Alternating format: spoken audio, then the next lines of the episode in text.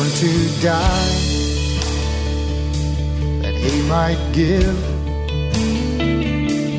eternal life, that I might live. Welcome to Yankee Arnold Ministries.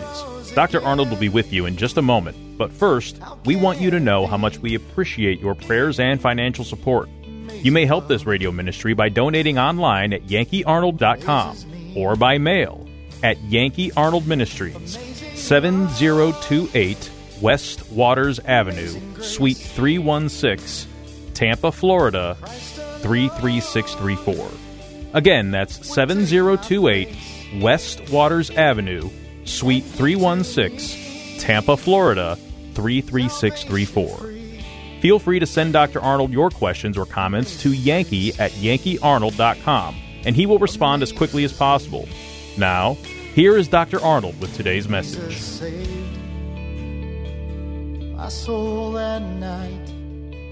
You see, I can't make anybody trust the Lord, but we keep sowing the seeds, and we've had people trust the Lord this last week from a lot of different places. Because we just keep sowing the seeds, because we, we got confidence in the seed. I don't have to talk them into anything. I just keep sowing the seeds. And so we believe that it will bring results. Notice also verse eight. But that which beareth thorns and briars is rejected and is nigh unto cursing, whose end is to be burned. That's the briars and the thorns that's going to be rejected. The briars and the thorns are going to be burned. The Christian is never burned. He's not cast into a fire. But it's all of the works that we do that are briars and thorns that God is going to have um, burn up. And so these briars and thorns is because God is wanting to bless us. But when you bring forth briars and thorns, God has to chasten you, or there's a curse upon bringing forth these things that God says not to do. Now, what I want you to do is hold your place right there, because there's a couple verses that I want us to look at over in the book of Isaiah. So look in Isaiah chapter five, Isaiah and chapter five. Because you see, Hebrews is written to Hebrews. Hebrews is written to Christian Hebrews. And Hebrews is talking a lot about some of the things that happens to Israel and how God dealt with Israel. So that's why it's always good to look at some of these verses back there in the book of, uh, uh, or the Old Testament, especially the book of Isaiah. It's a lot of things in there. But look in the book of Isaiah in chapter, chapter five. Isaiah chapter five, and um, just look there in, well, let's see, we don't have to look at all of these verses, but I do want you to look in verse one. Let me see, I, I got to get to uh, chapter five. I'm still not there yet, because I'm holding my place with my one hand, and I'm trying to do all the rest of it with another hand. Look what he says there in chapter five and verse one. Now will I sing to my well-beloved a song of my beloved touching his vineyard. My well-beloved hath a vineyard in a very fruitful hill. And he fenced it and gathered out the stones thereof, planted it with the choicest vine, and built a tower in the midst of it, and also made a winepress therein. In other words, anticipation of fruit. He's getting ready. And he says, and he looked that it should bring forth grapes, and it brought forth wild grapes. Got a problem. See, he done done everything he's supposed to do. He's prepared. He's even got protection for it and built the wine press with the anticipation that he's going to put some grapes in there and going to have some grape juice. Verse three. And now, O inhabitants of Jerusalem and men of Judah, judge, I pray you, betwixt me and the vine vineyard. What could have been done more to my vineyard that I have not done in it? So he's talking about the nation of Israel. He says, do you realize I have done everything I can do for the nation of Israel. And I'm still not getting the fruits of righteousness from it. All I'm getting is wild grapes. And he's talking to them as a nation. And so he says here, he says, wherefore, when I looked that it should bring forth grapes, brought it forth wild grapes. And now go to, I will tell you what I will do to my vineyard. I will take away the hedge thereof. In other words, the broken levee. In other words, God's going to remove the protection from his vineyard. And that means every little wild thing can get in there and destroy the grapes, whatever does come in. And there's no protection. The wall's going to be gone. He says in verse five, I will take away the hedge thereof, and it shall be eaten up. Break down the wall thereof, and it shall be trodden down. And I will lay it waste. It shall not be pruned, nor digged. In other words, pruned is the cutting off the dead branches and fertilized. He says, but there shall come up, see those two words? Briars and thorns. I will also command the cloud that they rain, no rain upon it. Now, this is a result of God doing everything that was right to produce good results. And he's got wild grapes. In other words, the people were still disobedient. They still would not do what God says do. So what God going to do? He said, I'm going to remove the wall now. Verse seven, for the vineyard of the Lord of hosts is the house of Israel, and the men of Judah his pleasant plant. And he looked for judgment, but behold, oppression; for righteousness, but behold, a cry. Now, take your Bible and look there in the book of Isaiah chapter nine. Chapter nine and verse eighteen. Isaiah chapter nine. He's telling the people that they have um, greatly erred. And they are in great error because of their leaders. Their leaders not taking a strong stand. So he starts off up here. And he says in verse sixteen, for the leaders of this people cause them to err, and they that are led of them is are destroyed. Therefore the Lord shall have no joy in their young men, neither have shall have mercy on their fatherless and widows. For everyone is an hypocrite and an evildoer, and every mouth speaketh folly. Now get this, this statement here is very important. For all this, his anger is not turned away, but his hand is stretched out still. In other words, regardless of how bad Israel does, his, his arm is still, he wants to save. In the book of Isaiah in chapter fifty-nine, I believe it is, in verse one and two, he says, is my arm so short that it cannot save? Is God deaf that he cannot hear? And yet here's people that are living a life of folly. And God says, I'm still ready to help them if they want it. That's why I believe when God's children are disobedient, God wants to bless us, and he's always ready to forgive, but people can harden themselves to where they just don't, to where they're not sensitive to the Lord anymore. So in verse eighteen, he says, for wickedness burneth as the fire. It shall devour the briars and the thorns. Do you think these are just in there and there's no connection? And we're talking about the briars and the thorns in the book of Hebrews. And it's talking about the way people are living. They're bringing forth briars and thorns instead of things that God can bless them with. See, he says, be it unto you according to your faith. And see, your faith is because of the confidence you have in the Lord. And if you and I will obey the Lord and serve the Lord, then God can, God can bring good things into your life. God can also chasten you. But that's between you and the Lord to know whether or not is he blessing me or chastening me. I found out a lot of the problems that I've had in life are not results of disobedience, but because There's things that God wants me to learn. And testings can be great because that's how your faith grows in the Lord, is having a problem bigger than you can solve.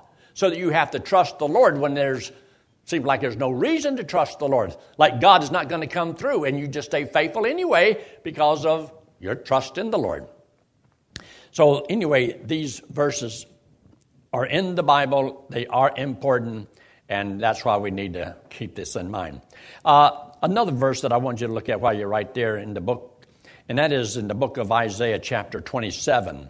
You're in Isaiah chapter twenty-seven. Isaiah chapter twenty-seven, and we'll just start there in verse, let's just start there in verse two.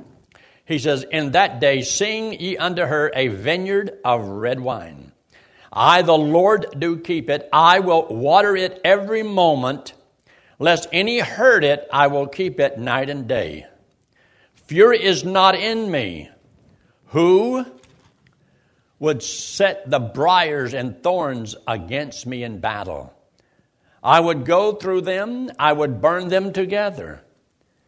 You see, God wants Israel to blossom as a rose. Just look what he says in verse six. "He shall cause them that come out of Jacob to take root. Israel shall blossom and bud." And then get the rest part of this. You often hear me say, God can use Israel and be the greatest nation in the face of the world. He says, "and fill the face of the world with fruit."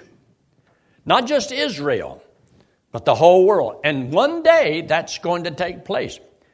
Uh, just look there in verse nine. "By this, therefore, shall the iniquity of Jacob be purged, and this is all the fruit to take away his sin." So what God is going to do, he sent his son to die on the cross to pay for the sins of the world, because his son was the only one that ever brought forth the fruits of righteousness to please God. And so by producing a whole bunch more like Christ, when it means when you trusted the Lord, God gave you a new birth without a sinful nature.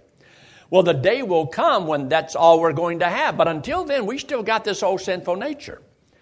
And so a Christian who walks in the flesh is a carnal Christian. And so are there carnal Christians?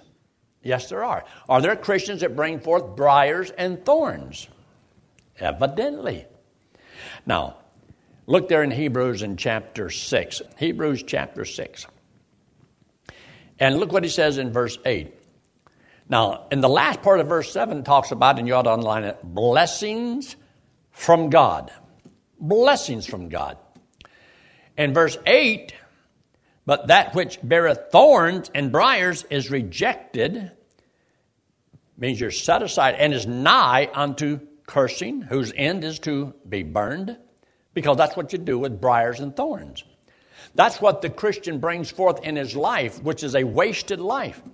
Remember, the Lord says when we get to heaven, he says there's the foundation, which is Christ, and Paul says, "I have laid the foundation, but let every man take heed how he buildeth thereupon."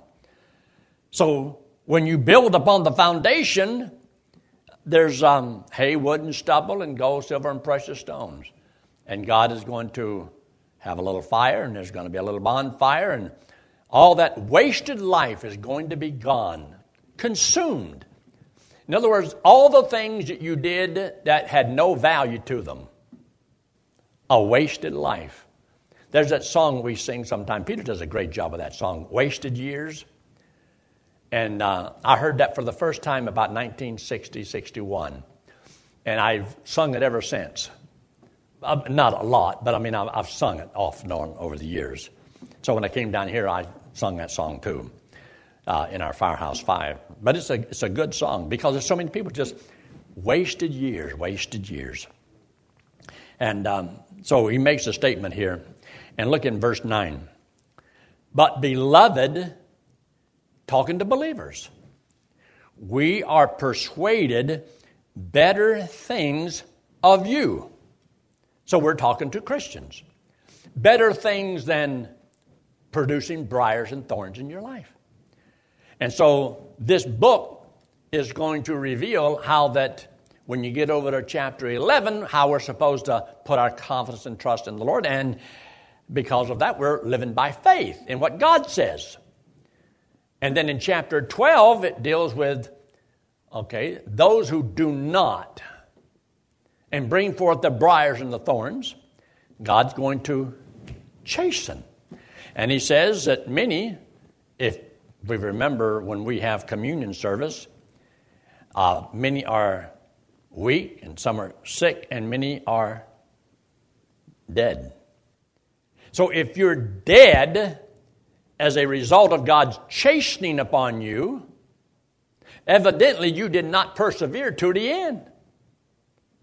So why is God chastening somebody that's not his child? Evidently they still are. God chastens every son whom he receiveth. And so many are sick, some are weak, and some are dead. Our lives are in God's hands. But what God has already decided can be determined by our obedience or disobedience. Have you ever heard people make the statement, well, when it's your time to go, it's your time to go. And nothing you can do about it when it's your time to go. Well, why does he promise to the children, obey your parents in the Lord, for this is right, that your days may be long upon the earth? In other words, how long you live could be a result of how you treated your parents. Why? Because they could have had you taken out and stoned. In Old Testament time. I was talking to Ray Stanford one day. He was about in his nineties. Because when he was ninety years old, we had a big party for Ray at our church up in Northside.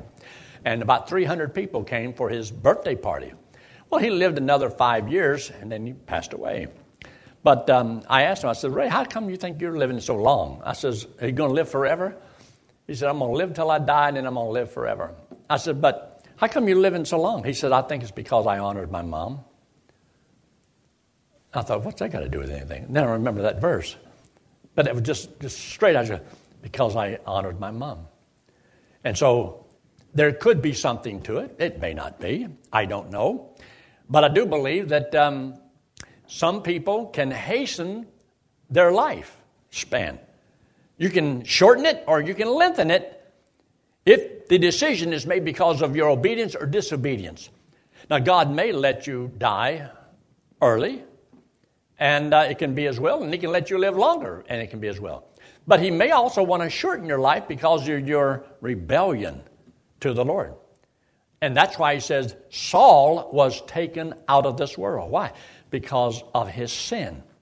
But not only did he die, but his son Jonathan died with him. And Jonathan was a younger man, but he died because his dad died. I mean, if you're driving a car down the road and you're, you know, seventy-five years old and you're going ninety miles an hour and you've got a wife and two kids in, well, you maybe make your kids a little bit older. And you got a car full of people, well, you could all die.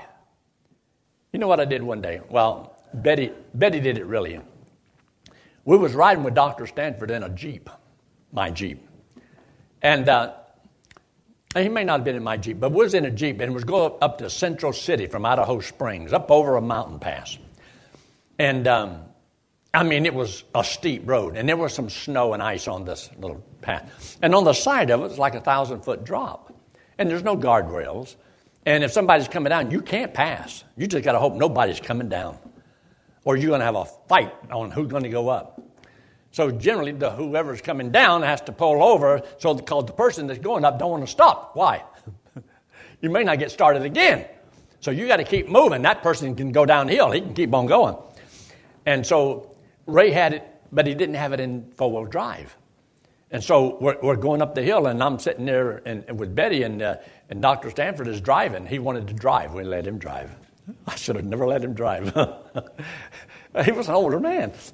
But, you know, he had a lot of respect for him, so he let him drive.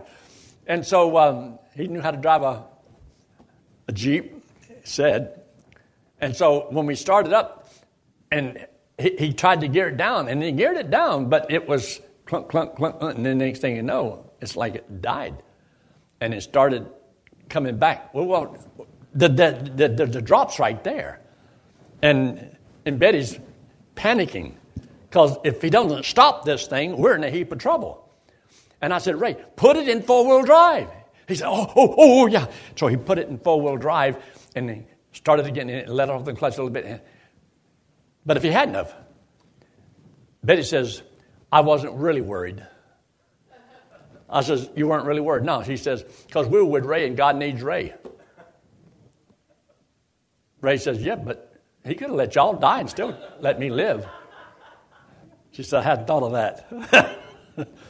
Do you know that uh, it's possible for God to bless some people because of who you're with? In other words, Abraham, people were blessed because of Abraham. And you can be blessed because you're the person doing right, and other people will receive your blessing.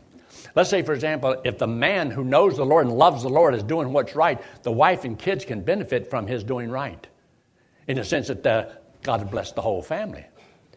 And if the man does wrong, the Bible talks about it in the book of Exodus in chapter twenty, that it can reach into the third and fourth generation. In other words, if the dad doesn't do right, then the next kid may not do right, and then his kid, and then his kid. So it can all go downhill when the man doesn't do right. But if the man does right, it can also affect four generations, three to four generations. It means that you're not alone. It's not just you. It affects other people. My dad was a bootlegger. You say, what does that mean? Well, he made corn in jugs. And um, they called it white lightning. But whatever it was, rot gut, I mean, there's people that drank it, and there's some people that we got to, you know, to heaven earlier, if that's where they went. But, uh, but did it affect my mom? Yeah, my mama wound up hauling it. And um, my sisters, two of them, they wound up drinking it. Me, I preach against it. So does my brother. But see, things can affect you. The lives we live affects our kids, whether we like it or don't, because no man is an island unto himself. And so that's why it's so important to, you don't want to bring forth just briars and thorns in your life, because you can be a carnal Christian. But now look what he says here. I want you to see this. Look in verse nine, verse, verse nine, where it says, but beloved, we are persuaded better things of you.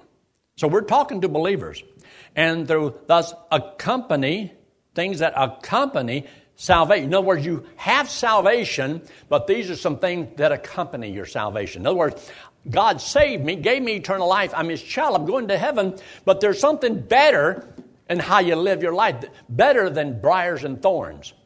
Some people have gotten in the habit where they just, they just accept the briars and the thorns and feel like that's all I'm good for. I can't do anything else. And they've already just settled in their mind, that's the most I can ever do, and God can't use me. And, well, wait a minute. God says that he can. He wants something better than that in your life, something better than what I think some people, how they live.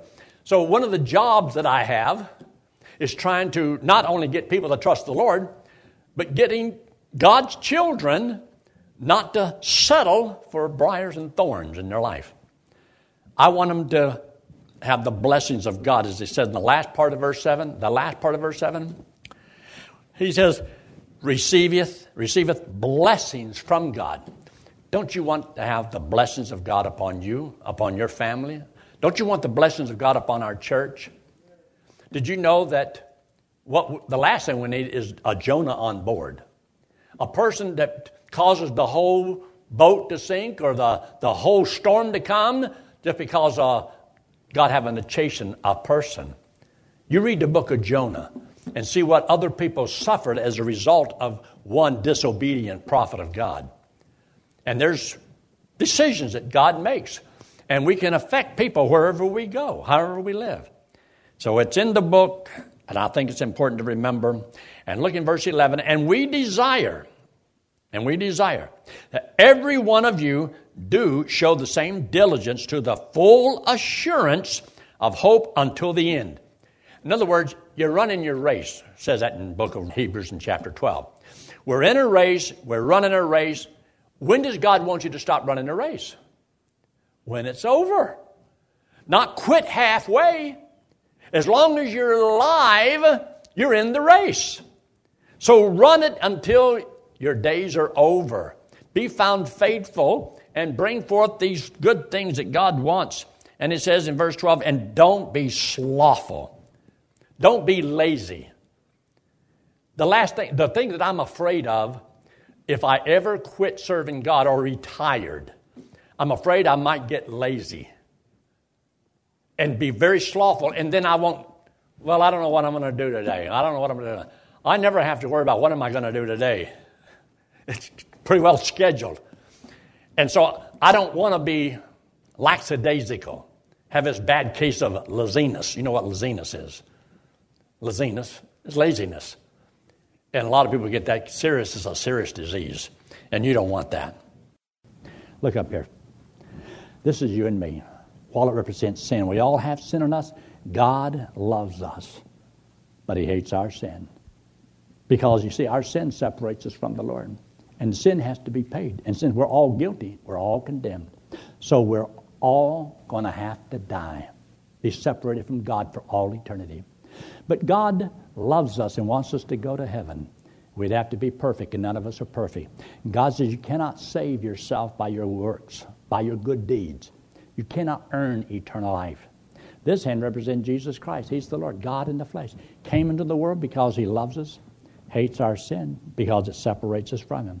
So Jesus Christ, who had no sin, didn't have to die. So he took all of our sins, paid for them on the cross, and came back from the dead and said if we'd believe he did it for us, he would give us as a free gift everlasting life. And we get to go to heaven on what Jesus Christ did for us. That's the best news in all the world. And we need to keep good attitudes, proper attitudes, think right, so that we can keep doing this simple little thing of telling people how to go to heaven. Because that's the most important thing in all the world. Let's pray, shall we? With every head bowed and every eye closed, no one looking around. If you're here tonight and you've never trusted Christ as your Savior, would you do that right now? In a moment of time, just in a small, brief moment, you can make a decision that can change your destiny. If you just say in your mind and you believe it between you and God, Lord, I'm a sinner. Friend, that's just being honest. But God loves you, and that's being honest.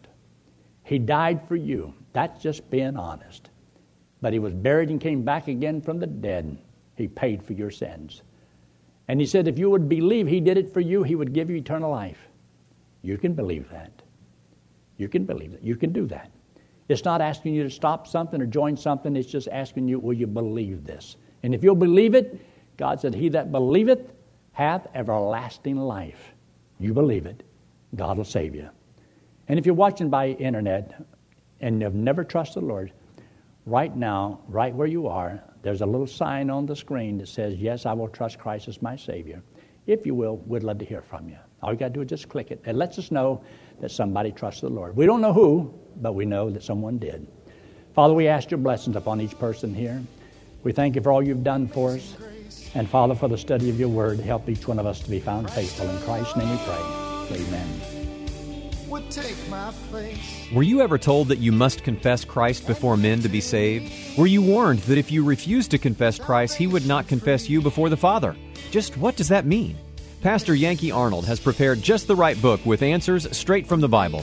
The book is called Gospel-Driven Man, and Pastor Yankee wants to send it to you free of charge. Simply write to Pastor Yankee at Yankee Arnold Ministries, seventy twenty-eight West Waters Avenue, Suite three sixteen, Tampa, Florida, three three six three four, and request the book, or request by email at yankee at yankee arnold dot com. That's yankee at yankee arnold dot com. Thanks for listening to today's broadcast. We pray that today's message was a blessing to you and your family. You may help support this radio ministry by donating online at yankee arnold dot com or by mail at Yankee Arnold Ministries, seven oh two eight West Waters Avenue, Suite three one six, Tampa, Florida, three three six three four. Friend, one day it will happen. The trumpet will sound, and we will be changed, caught up to meet the Lord in the air. So live today and every day, believing that the Lord is coming soon, and just keep looking up. Amazing grace amazes me.